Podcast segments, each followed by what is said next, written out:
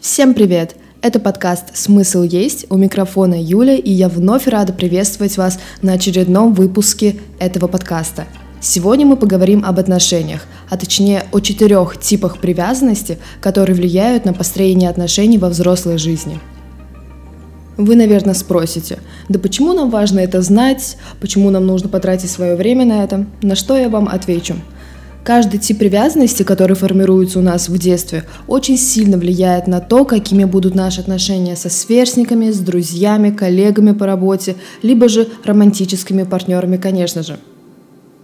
И если у вас хоть раз в жизни возникала проблема в построении отношений, вы не могли довериться, открыться человеку. Вы испытывали какой-то напряг, вступая в новые отношения, пускай вам и нравился этот человек, вы все равно хотели избежать любого дальнейшего взаимодействия, и вам становилось как-то страшно и тревожно, то поздравляю, у вас нарушенный тип привязанности, поэтому предлагаю вам все-таки прослушать этот подкаст. Также не забывайте подписаться на группу ВКонтакте, она очень стремительно растет, я просто в огромном шоке от этого. Буду пробовать продвигать ее, развивать и добавлять какие-то новые интерактивы и интересные записи в нее. Что ж, давайте начнем. Привязанность – это чувство близости, основанное на глубокой симпатии, влюбленности, преданности кому-либо или чему-либо. Привязанность формируется в младенчестве, и она всегда зависит от того, как ваши родители или самые близкие взрослые люди к вам относились. Кстати, такой интересный факт – привязанности может и не быть вовсе. В таком случае взрослый человек не сможет полноценно формировать привязанности уже к другим людям, что серьезно нарушит процесс его социализации и даже может стать причиной антисоциального расстройства личности. Ну а люди, у которых привязанность все же сформировалась, подразделяются на обладателей четырех типов привязанностей. Сейчас мы их обсудим. Первый тип привязанности – это надежная привязанность. Это правильный, самый здоровый тип привязанности. Он формируется у детей, которые растут в очень счастливых и дружных семьях, где родители постоянно поддерживают с ним какой-то эмоциональный контакт, где родители хорошо обращаются друг с другом, подавая тем самым пример своим детям. Во взрослой жизни эти люди не отталкивают от себя близких и сами не становятся зависимыми от них – они доверяют им, чувствуют себя достойными любви, у них хорошая самооценка, они уважают своего партнера, не ревнуют чрезмерно и готовы искать компромисс для сохранения каких-либо отношений. У таких людей в отношениях тоже, конечно же, могут быть проблемы, но их причину нужно искать уже не в детстве и не в типе сформированной привязанности, а в каких-то конкретных ситуациях, возникающих в этих отношениях. У меня есть знакомые с подобным типом привязанности, и я могу вам с огромной уверенностью сказать, что таких людей видно сразу. Они чувствуют себя максимально комфортно в отношениях. Это люди, которые не хотят ни с кем изменять. Это очень верные, преданные люди. Это девочки либо мальчики, которые действительно являются примерами здоровых, очень комфортных, поддерживающих отношений, в которых можно расти и развиваться. Но не всем повезло так сильно с типом привязанности, как людям с надежным типом.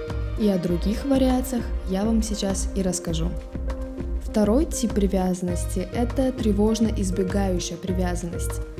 Она формируется, когда родители очень часто отвергают ребенка, не реагируют на его просьбы и потребности, никак не поддерживают его эмоционально. Человек с таким типом привязанности очень избегает близких отношений и всегда держит партнера как будто на расстоянии. Он любит играть в игры, его также можно назвать в какой-то степени манипулятором.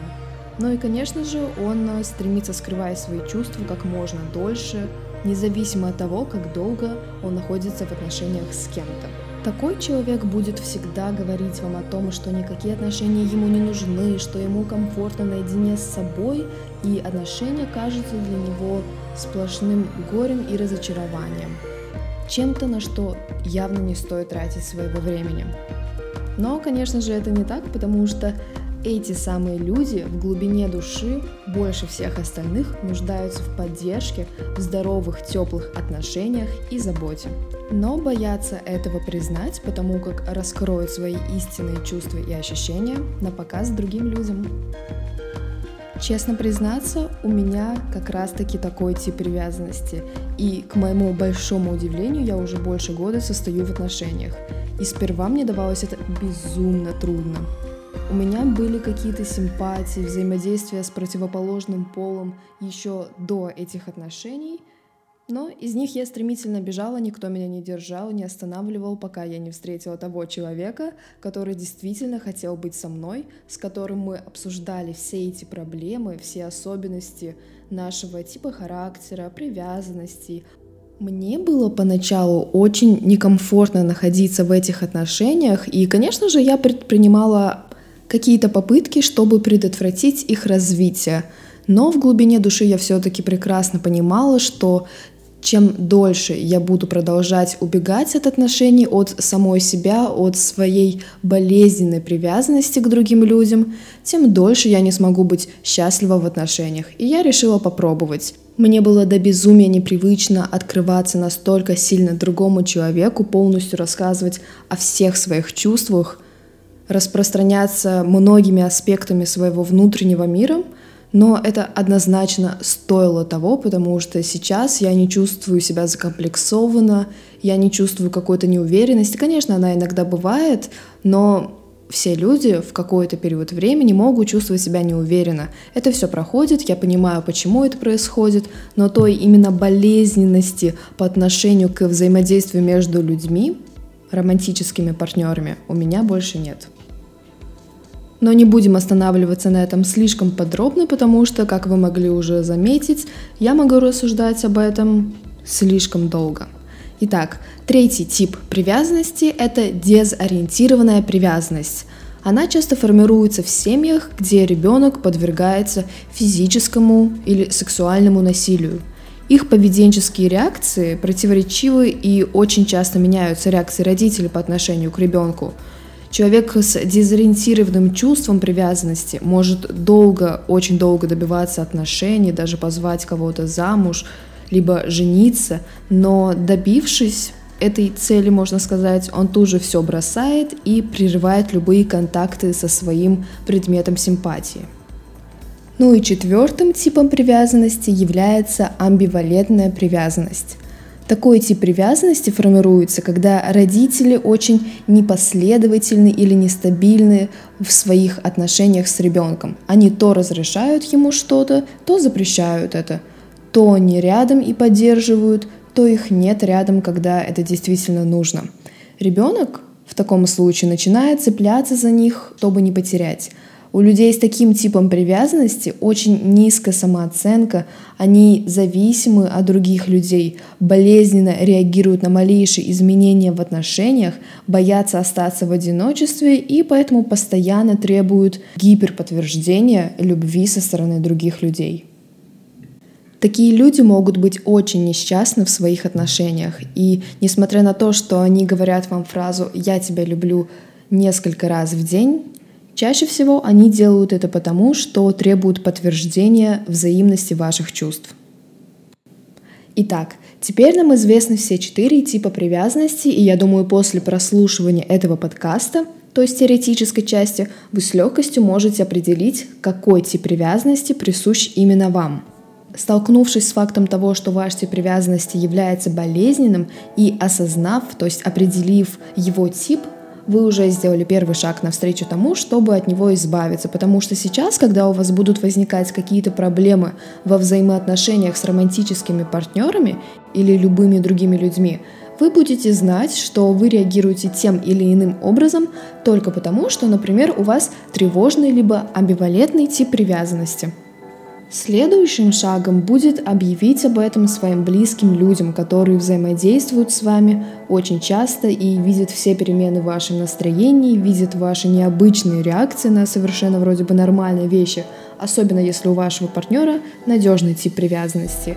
Возможно, вместе вам будет гораздо легче справиться с той болезненной привязанностью, которая сформировалась у вас в детстве. Но все это лишь базовые и в какой-то степени субъективные рекомендации. Я думаю, вы прекрасно знаете, что если хотите получить настоящую квалифицированную помощь и избавиться от тех проблем, которые имеются у вас и вас беспокоят, то нужно обращаться к кому? Правильно, к специалисту. И последнее, что я бы хотела сказать в сегодняшнем выпуске, это то, что детская травма с вами не навсегда, как эти привязанности, сформированные очень задолго до вашего вступления в отношения с взрослыми людьми. Главное это осознать, что проблема есть, и вы готовы с ней бороться. Наберитесь терпения и не бойтесь обращаться за помощью к специалисту либо близким для вас людям. Ну а я благодарю вас за прослушивание этого подкаста, поздравляю с наступающим Новым Годом и желаю всем большого, всеобъемляющего счастья в Новом году. А если вы вдруг захотите поднять мне настроение и сделать что-то приятное, то можете поставить лайк этому подкасту, тогда больше людей смогут его заметить, что поможет мне развивать группу и делиться интересными идеями со множеством количеством людей. С вами была Юля. Смысл все-таки есть. До новых встреч!